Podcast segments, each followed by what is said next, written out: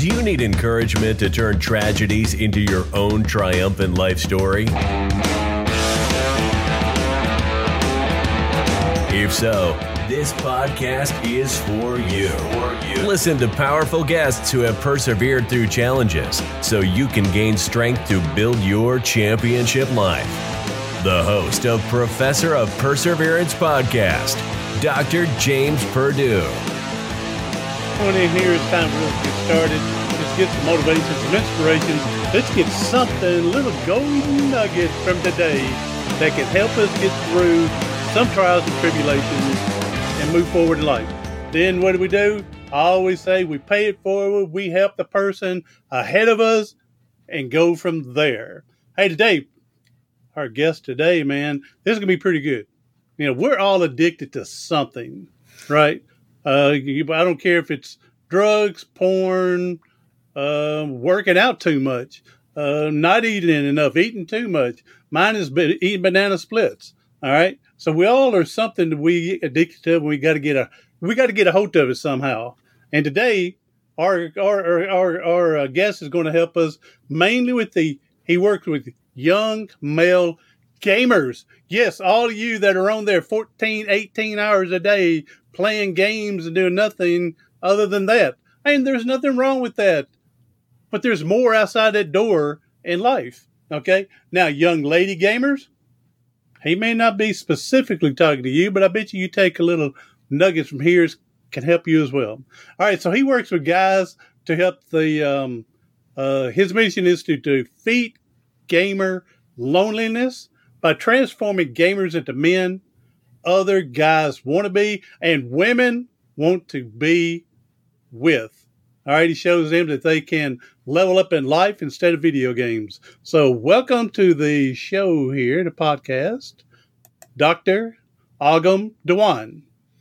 Perfect. Thank you, James. Thank you for having me. Hey, thank you for being here. I'm getting a little slap on my back because I got the Agam right. So uh, I was going, going Agam, Agam. All right, but uh, yeah, thank you for being here, man. Mm-hmm. And this is yeah, this especially today yeah, people, these young kids, all right, they let that game go forever and ever. I mean, when I first real game thing, and I'm showing my age here a little bit because I know I'm a little older than you, Agam, but um, I the first one I remember was the old. We had a little old black and white TV and it was uh, can't remember the name of the game, but all you can do is play ping pong or something on your TV, and all you they did was slide the thing up and down to hit the ball back to the other side for the other person to slide it up and down. Mm-hmm. That was our first video game that I had. You just slide the thing up and down. That was it. And um, then after that, uh, we moved up to an Atari, and then we got the old Commodore 64 and then the Commodore 64 Plus. Then after that, uh, when me being in a wheelchair after that, and my hands didn't work as well, I didn't play games much anymore. So, mm-hmm. um, but the, the, that's as far as I got. Now I know they got all this great stuff where you're playing everybody around the world. You know, when I was young, I, the game you're playing is you and whoever's in the room with you, uh, or you're playing against the the game itself you know. Mm-hmm. But yeah, today, I mean, I, I can see the great benefit playing and competing against other people.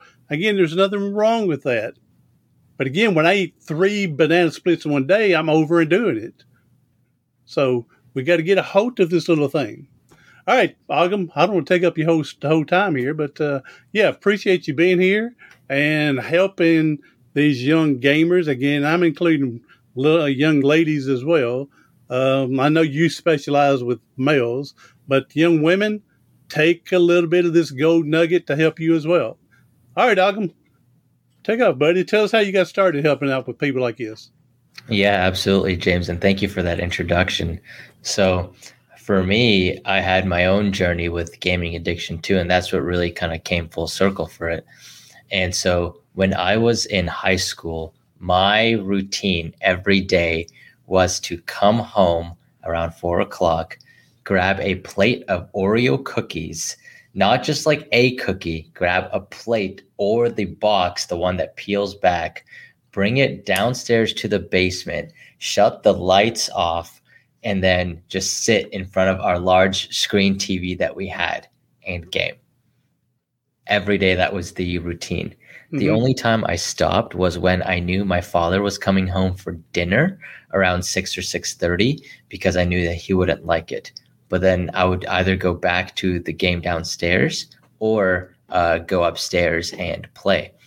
Okay, now let hold on here for a second. Now, so you, in in sense, were playing a game within the game too, right? A game within a game. Game within a game. You were playing your games in the basement, but you know your dad wasn't to like it, so you're playing his game. Yes. Get off because you don't want to hear the griping, the get off the computer, get off the game. You don't want to get all the everybody mad at the house. Yeah. Have a nice dinner to eat, and then once you were once you were done playing his game, then you went back to your game. Right. Yeah. Yeah, absolutely. And uh, so I was doing this for uh, years. And like I remember specifically sitting in class and just daydreaming about what game I was going to go play, what world I was going to be in, texting or not even texting, just like we'd made plans with friends to meet up online, right? So all of that was happening. And then I remember in my senior year, there was this girl. Her name was Priscilla. I remember this very vividly. And I wanted to ask her out to prom, but I was too scared. Mm-hmm. I had never been to any parties. I'd never been had, had any social situations. I'd never really talked to uh, many women before, and I was scared.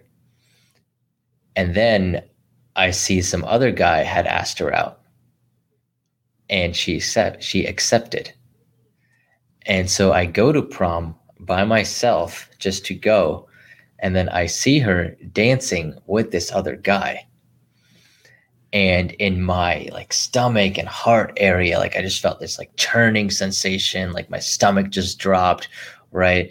And i remember that feeling of like fuck like that could that should i wanted to be there. Yeah and every guy can relate to that because they've all had a similar feeling like that. Oh yeah. Oh yeah. Yeah. Hey now did priscilla was she expecting you to ask? I mean, no. y'all talking in friends in school, and we, I mean, we, she, uh, does she even know about this now? No, she she has no idea. so Priscilla may or may not be the name. Okay, just yeah, in case. No, I'm yeah. kidding. No, I'm kidding. So yeah, this is one of the things based on a true story. So the uh-huh. names have been changed to protect the innocents. No, so okay. So I was just wondering if maybe she was expecting it, and then uh, so she had no clue that you wanted to ask. No, of course. We, okay, we, okay. we were in a couple classes together. We definitely like we weren't strangers. We definitely had interactions. Yeah, yeah, yeah, yeah, yeah, yeah. Yeah. So yeah, so it wasn't like a, a, a shot by the dark in the night that you're saying I'm just going to go to her and ask. No, y'all are already friends and right and, and stuff. Yeah, okay, right. All right, go ahead. Yeah, and so having that, I remember getting to college and just being like, I don't want to feel like that again. Like that felt miserable to mm-hmm. to go through that, right? And especially as a, a young guy, this is what people don't really appreciate about like men's mental health is that we are at that age just full of testosterone. And so all we want to do is have big cars, talk to women, go to the gym, like all of these things that a lot of them kind of get pushed down, especially in today's modern society, right? Like this is what we biologically want to do and like our hormones are pushing us to do this right? And i remember having this realization i was like i got to change like i have to change my behavior because if i just game all the time then it's not i'm not going to go anywhere. Like i'm not going to be successful in like this realm of life. And then slowly started kind of getting out of my shell getting involved socially on campus i joined a fraternity um, started like going to events and things, right? And then in the in the side, but then also uh, making sure that my grades and stuff were good too. And then got to medical school, and I reflected on where I wanted to, how I could like impact like the the world, what I really wanted to do, uh, what specialty I wanted to pick. And so psychiatry really stood out to me because of the mental journey that I had made in in like the the growth arc that I'd had, and then helping um, helping other people go through similar journeys too was what really spoke to me. And then you know, kind of got more specialized, and here we are. I'm glad. Uh, yeah, I'm glad you woke up to realize that. And it's. Uh, I'm sorry you had to go through that. Like you said, a churning pain and, and comfort. Uh, but it was a good wake me up uh, for that. You know. So, but yeah, yeah. It's it's sad that a lot of times in our life, yeah, we have to go through some time of pain to get us to get away from whatever's we're into. You know what I'm saying? It's uh, even even if it's something too good for us, and we're like I said, you can be working out all the time, and that's going to be bad for you in the long run if you don't let your muscles rest and and stuff and uh, recover itself. That you know can't just keep working out. That's why you have sleep time and rest time and alternate leg days and alternate arm days and even something too good is too much. Right, absolutely. And that's the function of pain, right? That's why it biologically exists is to provide that feedback loop to adjust our behavior. Yeah. So um uh you see, I don't know a lot about the gaming. Like I said, I got as far as the Commodore's uh, 64s and and things like that. And so, but I I know some friends that are disabled, and uh, I know they got all this new stuff that they can use to be able to compete and play, and the, you don't have to have fingers as much as you used to uh, when you first started, and uh, to play and everything. So, uh, but I just hadn't got into that. So, and I mean, good or bad, it, it doesn't didn't matter with me on that. So, oh, I, I guess I did advance a little bit. For a while, I went to a rehab one time, and they had me playing a Wii game Okay. and so I did advance up to a Wii game and brought to the house, and we're bowling here to my house, and you know, so but still I didn't do any of the internet stuff that I could have done with the Wii, mm-hmm. and so it was just uh, me and my brother or friends over, and we're bowling or tennis and and and. and uh, the baseball games on it and stuff. So I did advance up to a Wii game, but that took me shoot thirty years to find, to do mm-hmm. that. But all right, so now, um, so what would you do? What would you do if? Uh, now I'm assuming you're working with young folks. You got mom and dad bringing the young people in, mm-hmm. okay? Because you're talking what teenagers, preteens that you're working with. Right, older teenagers, young adults, like okay, sixteen okay. to thirties. Okay, okay, okay. And so, um, so some of them is mom and dad's bringing in. Some of them, hopefully, they're coming in on their own, realize life mm-hmm. has got to be changed for them. And so, what's the how, so how would you get started on trying to to help them out here? Yeah, absolutely. And so it's like you mentioned about the parents, right? Usually, it's the parents who bring in uh, their oh, kids. Oh, yeah, and the kids they're they're they're throwing a fit because they don't they don't want to be there. They don't think they ought to be there, and yet and I, I don't want my friends to know I'm here. And yeah, I can see that because growing up, and I remember this. I don't know if it's like that today. I hope it's. I hope I'm totally wrong here. Okay, growing up, we always thought if someone was seeing a psychologist or a psychiatrist, oh man, they're crazy man, these people crazy going to go see. And that's what was me growing up, thinking mm-hmm. that that you got to be you got to be crazy to be talking to, to see someone. Now, as I've gotten older, and I did attempt suicide uh, three times in three three times in three days. That's how bad I wanted out. Oh, wow. And the last time, uh, of course, I lived every time, but the last yeah. time uh, I was in the hospital for seven weeks and had to see a psycho- psychologist for a year. Mm-hmm. And that's when I learned you're not necessarily crazy to go see talk to someone. It's someone you can open up to, knowing they're not going to be a, a shame of you. They're not going to be uh, uh, um, judgmental on you. You know that you can and get some advice.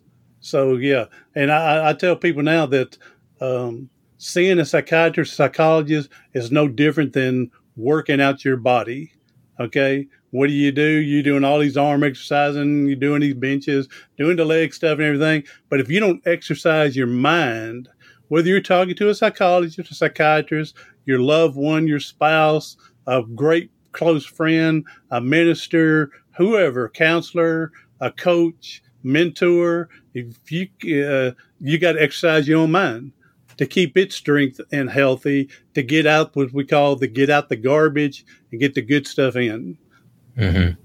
So, yeah, absolutely. I think you're you're really captured on how mental health awareness and viewpoint has shifted from one generation to the next. Now, kids are wanting to seek mental health treatment, oftentimes not for gaming, um, but for other things like depression, anxiety. Often it's the kids who are pushing their parents to help them come in, help them get treatment.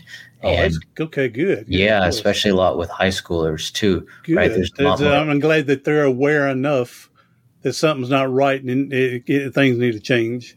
Mm-hmm. Oh, okay, uh, good. Absolutely, yeah.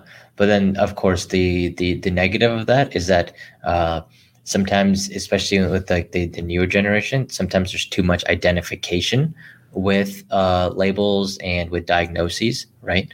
So remember, I had I had one patient who um, the mother got upset. She was getting treated for the 16 year old girl getting treated for uh, depression and uh, anxiety and a lot of like mood swings as well too. And uh, the mother came to me really upset after a session, and she says that she believes that we're making the sessions worse. And so I said, okay, like that's interesting. Like, like what what makes you say that? And so she goes, because my friend, like the mom of another girl that the girl was uh, in class with, had texted her because the friend had posted on or the, the patient had posted on social media saying this is my new medication everyone like check it out. Hmm. so it's almost like like she was wanting validation and val- wanting like like internet likes right? Because she was on medication. And so the mom was worried that she kept embellishing her symptoms and things and wanting to get a treatment wanting to get new medications wanting to increase doses so that way she could talk about that I've heard other talk shows or whatnot, uh, believing however that goes, you know, how they go sometimes. But uh, I can see with the, the generation that they are looking for the likes, you know, to mm-hmm. to fulfill their self esteem, you know, and it's sad that they come to that. It ought to be whoever your closest friends are and family and how they feel about you not necessarily somebody on the other side of the world you've never even met and they're doing yay or nay or whatever and you're worried about them. Yeah. If you look at the developmental phase of a teenager, right? They're in the stage where they're trying to define their own identity. They want to figure out who they are. Their peer group is the most important influence at that time. Like the parents take a sidestep um, mm-hmm. in terms the peer becomes the more important, right? So peer acceptance, we're tribal, we're tribal creatures, is huge. And so if a kid is feeling neglected, they feel bullied, they feel uh, like they don't belong, right? Then suddenly they get X diagnoses, like let's say ADHD, and now they're getting special attention from schools they're getting special attention from other kids right? They get to bond with the other adhd kids that's their identity now mm-hmm. right? And i'm not saying that adhd isn't real or it shouldn't be treated right? But then there's uh, we just have to be careful not to over identify with what is effectively just like symptoms and diagnoses. Like it's not an identity yeah I taught I taught school for about 15 years and we yeah, noticed a lot of problem. Uh, of course, I was in seventh grade teacher. And yeah, these kids would definitely look to find a group to hang out with to accept them to go from there. And um, I understand the ADHD and HD. I understand all that something's going on, but I'm also brought up when again I'm older than you, and whenever I did something that my mom and dad didn't like, got my tail busted and that was the medication right. that I need.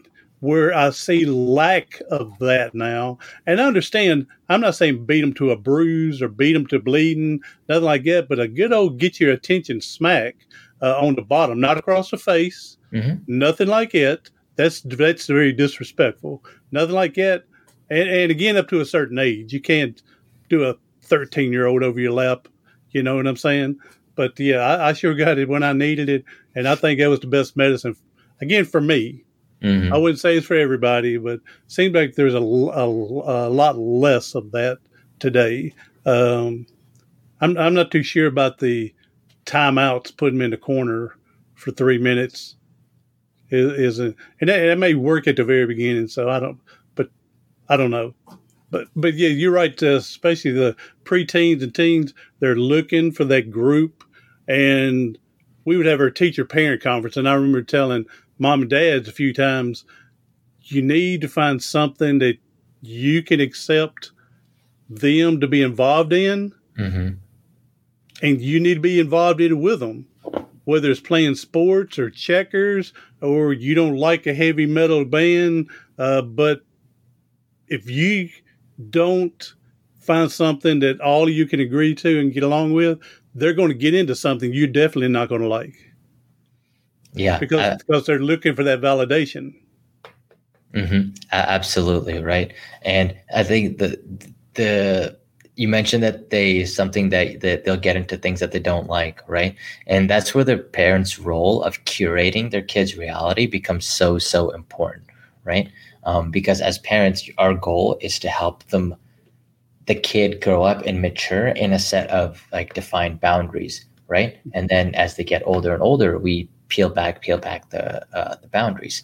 And so for example right like if a kid is involved in sports he's got after school he or she has after school activities they have a great group of friends um, they have a good family life, right? They might have a good might have a good social life. Then they don't need they don't have the need to even like deviate outside that reality that's been created for them by um, the parents, right? But now let's say we have a single parent, right? The single parent is working a lot. Now let's say the kid is in school. Um, they might have to skip, stick with after school programs. If they're socioeconomically disadvantaged, right? They might be in a worse neighborhood and might be act- hanging out with other kids who are have uh, worse experiences or worse uh, influences, right? Then they mm-hmm. start to get influenced by them. We know that for teens, peer influence is the most important factor, right? So the kids wants to fit in, and then it starts innocent, right? It might start with like a a vape here or there, but then you know things escalate very very quickly, right? And so there's no no blame or anything being assigned here, but really just emphasizing the importance of having that set boundaries because teens will push those boundaries, right? That's what they're designed to do. That's how they test limits. And having that reality curated for them is, is so, so important. Oh, yeah, yeah, yeah. And again, they, um, yeah, they're just looking to way to fit in. And like you said, uh, Phil, I, remember the my first year teaching I had this one boy. He drove me nuts, and I was doing the old yelling across, why are you da da hollering his name? Everybody's listening because everybody's ignoring him because he's been yelled at, no telling how many times throughout the day, how many years in school. But it took me half a year to finally wake up and go, you know, this yelling at this kid's only raising my heart rate and mm-hmm. my blood pressure. He doesn't care. I said, I guarantee you, he's being yelled at by mom and dad because he's already slept in late already yeah. Okay. Now they're trying to get him to hurry up and eat before he misses the bus. Now he's almost missed the bus. Now the bus driver's yelling at him. And then as soon as he gets to school, he's done something where, you know, you have to wait in the gymnasium most of the time until school starts. That whoever's watching that, but used to take Moses, PE teacher, he's being yelled at them before he gets to his first period. And I started going, man, I got to do something different. He, he's immune to this yelling and so I ended up uh, I ended up taking part of my desk and cleaned it off and said, "Your desk is my desk. We're going to work together, and we're going." And so I built his trust up. Got to talking with him some, mm-hmm. and then I would I would let him know that I trust him. Say, "Hey, uh, walk down to the uh, office and ask him to make a couple of copies for me." And I said, "Now don't get down there and disappoint me." And boy, that kid changed for the, oh, it was great giving them that leadway, like you said, gave them some boundaries, then opened up to let them use what's been taught to them right there, and um, to stay within the boundaries, but they had a little leadway that you can go get the copies, but if you stop at the bathroom or stop to get water, just don't do anything to disappoint me. Mm-hmm. So uh, yeah, yeah, I, I'm all I'm all with yeah, we got to teach the young ones the boundaries. We teach them. Then after that, you got to trust when they get old enough that you've done your job, and and if they goof up, we all learn together. Mm-hmm. Absolutely. And especially to that last point right there, right? We just earlier we talked about how pain is a teacher, right? Because it helps guide our behavior. And so that's what the function of mistakes are, are to learn from them and then be able to grow, right? And so often I do run into parents, especially when we're talking about, let's say this like like the gaming and stuff, right? Like if we don't let the kid make any mistakes, then like you know keep them too boxed in we don't let them push out enough then they are be- they do become more sheltered and i had this uh, similar upbringing like that too where like i wasn't allowed on sleepovers and other things because my mother was afraid that something would happen to me right and which was her own anxiety but then that resulted in me um, retreating more inward retreating towards this this game right mm-hmm. and so it's a, a similar thing where a parent if they feel like they're it, almost in trying to to control, not even controlling, but trying to be too protective over uh, uh, the child, that can result in that child not being ready for the challenges of the real world. So when they're, they're playing these games hours and hours and hours, again, they're trying to escape reality. Uh, again, trying to find their sense of belonging in the game world uh, mm-hmm. with other people. So how do you go about? Do you cold turkey get off of it? Or do you have mom and dad say, let them play it for two hours and then tell them that's the cutoff, the boundary, you know, and don't let them go anymore no matter how much they argue?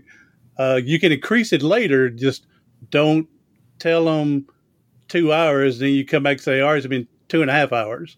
You know, you got to stick to what you say. Mm-hmm. Okay. And then, so, so do you, do you give them a, a limit to start off with backing off or again, cold turkey? Yeah, so that, that's a that's a really good question, right? And so before we do any kind of limit or anything like that, we have to understand the function of the game, right? Like why is the the kid or the teen or the adult like why are they playing a game? Right? There's some inner mm-hmm. function mm-hmm. that's being Something, satisfied. Yes, yes. Right? And so the problem that a lot of parents run into is like they're like, "Oh, gaming's bad. Take away this game." Like one of my immigrant families I worked with, um, like they had a 16 year old son, and so that there were there were Chinese immigrants that they didn't fully understand, right? Like like the video game, they just view it as as bad, right? So they took it away from him. Kid became suicidal pretty shortly after, right? And so what that kid was for him was that he has a world where he goes from feeling crap in the real world to now he's like a mage or a paladin. He's level 80. He's slaying all these monsters. He's come he's uh collaborating with people. He's finally part of a community. He has a Discord chat that he um, talks to, like real guys like him around the world, real mm-hmm. people that he talks to, right? And so he has this amazing world where people like him, they respect him, they want him around to go to reality where it's like nothing in comparison, yeah. right? So the first is really understanding what the function of the game even is, right? And then second is to really make a change with with somebody, right? They have to want it. Oh, right? exactly. The, the, the change can't be external. If you take the alcohol out of an alcoholic's home, he'll just go to the nearest bar. If you block that bar, if you kick him out, he'll just go to the next bar. It's until that person realizes, okay, I can't, you know, drinking is not a good idea for me. Until they're drinking NyQuil, getting alcohol out of the cough syrup. so, uh, yeah. absolutely, right? Yeah, and- it's definitely got to be their want to change because again if they don't want it they're, they're going to play the game with them to see everybody doing yes ma'am yes ma'am you know you play the game but then they're going to go play the game and get in trouble mm-hmm. so yeah but they'll they'll play the game unrealistic just so they can get out of the seeing you or whoever they're seeing, and uh, yeah, from playing the game. But until they want that change, it's really it's just a waste of time. Yeah, precisely. You just reminded me of something. I used to game during the lunch period too of oh. school. Oh. uh, yeah, we had a computer lab, and so me and two other uh, our uh, two other friends that I had every lunch we would go to this computer lab, and uh, there was like either one teacher there or no one there, and we would game. We had these like USB uh, discs, and so we all had Halo pre-installed on the game or on the USB, so that mm-hmm. way you go to school and you pop it in, and it's right there, and you can play. So you just remind me of a uh, something my mom told me when she went to high school, and I'm thinking, boy, times have changed. Like, yeah, it's you, you are, you know, playing, sneaking and playing the game because you're still that addicted, you know, and then they're going to get that play. But um, she said that uh, when she was in high school, there'd be a couple of boys that would go straight to the uh, science labs, and they had hooked up a, a baby, a small uh, moonshine uh, still, and the teacher didn't know what they were doing, and mm-hmm. they come in and they said at lunchtime they'd go in and everybody get a little sip of it. they said they get drunk off of it, just enough to get a good sip. Everybody had uh, yeah. about four or five of them. I think, wow, my mom went from drinking moonshine uh, to y'all today playing games at lunch. mm-hmm. So times have changed. And if you really want to hear it now for today's generation, right? Like vaping is a thing.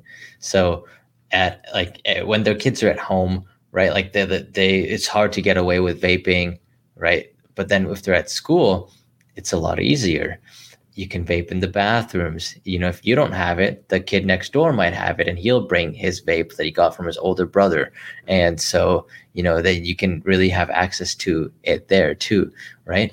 But it's all circling back to our point that taking away that stimulus forcibly never solves the issue, right? It's really getting to that internal change of having that person appreciate that it's a problem and realize the impact it's causing on them, and then them having that spontaneous desire created in them to want to shift their behavior.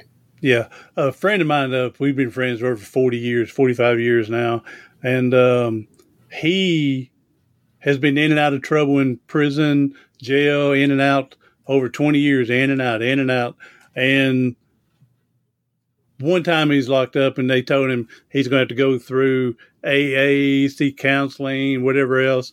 And uh, he said the first day he goes to them, he says, I've already been through this. I've done, you know, and until I want to really do this and learn and quit, there's nothing you can tell me is going to stop me.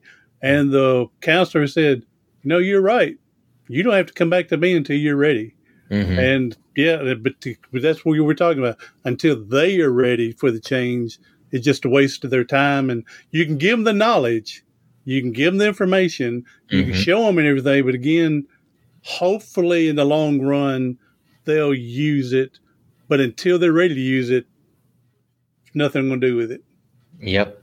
And so that goes back to the um, thing we're talking about again, right? Is that pain is a teacher. And so by like in my scenario, right, by feeling that pain of uh, that pit fell in my stomach, right, seeing her dance, um, that was like the I guess like the trigger for me, right? And everyone else has their own thing. Like I'll, I'll tell you a story about uh, not a gaming patient, but an- another older patient I worked with. So this was a 50 mid 60 year old gentleman, right? And he'd had multiple heart attacks and so I was on my my medicine rotation in my in, in medical school, and um, so he just had like a third heart attack. And so we're talking to him. He's obviously he knows all this stuff because he's a smoker. So he smokes like two, three packs a day, and so obviously he knows that it's bad for him. The cardiologist has told him numerous times, right? Probably told him the next heart attack's going to kill him, mm-hmm. right? Like like doesn't really, and obviously still continues that behavior. And I remember chatting with him and we were talking about like kind of his life a little bit, right? And so he tells me that his uh, his granddaughter got engaged, and he was so happy for her, right? And I'm like, okay, that's great. Like, are you are you gonna are you going to the wedding, right? And he's like, well, the wedding's in like four months or six months or whatever. Are you gonna be able to make that? And then he like really stopped and started thinking and he was like, I don't know if I can make like with these heart attacks, I don't know if I'm going to make it to my daughter's or my granddaughter's wedding. Mm-hmm. And like I could see that drop on his face and he just like, oh fuck, like I might not make it to my granddaughter's wedding. He he, he hadn't thought about it up to this point. And so then he like he may have logically perceived it, but like not the emotional core, right? Mm-hmm, mm-hmm. And so thinking about think about it from his perspective, right? He raised a child and that child had a grandchild, which is like the greatest, most fulfilling thing that you can do as a parent is to see your kid be successful and then pass on their their legacy. And now he's going to miss that moment because of the situation, the choices that he made. Quit the next day. All right, awesome. Quit the next day, literally. So, um, I mean that's awesome, and I got to eventually got to the wedding and and saw it. Yeah, so I, I never saw him after that. Uh, so I saw him like in the clinic when he followed up, right? And then I left a rotation afterward. But I like to believe that he did because Yeah, when, yeah, when I followed up with him the next uh, the next time I saw him in clinic, like two three weeks later, he said, "Yeah, I still haven't gone back to smoking." Good deal. My mom, she went through a uh, situation and um, started having congestive heart failure. And she was smoking two packs a day, and doctors put her in the ICU. Well, at first she s- had her in the hospital, and she was laboring, breathing, couldn't get enough oxygen in and carbon dioxide out, Mhm. and so he wanted to put her in the uh, ICU. And she says, "Oh, I can't, I can't stay here. I got to go home because her mother with Alzheimer's had moved into her house with her." and she was going, I got uh, all of my boys and my my mom to take care of. the doctor told her, said, said, well, you know, I can't stop you from leaving. And if you want to go home and die, I can't stop you. And then after he said that to her, she went to ICU and she quit cold turkey uh, smoking. For her, and here it is, 25 years later, she's still hanging around with me. She's 83.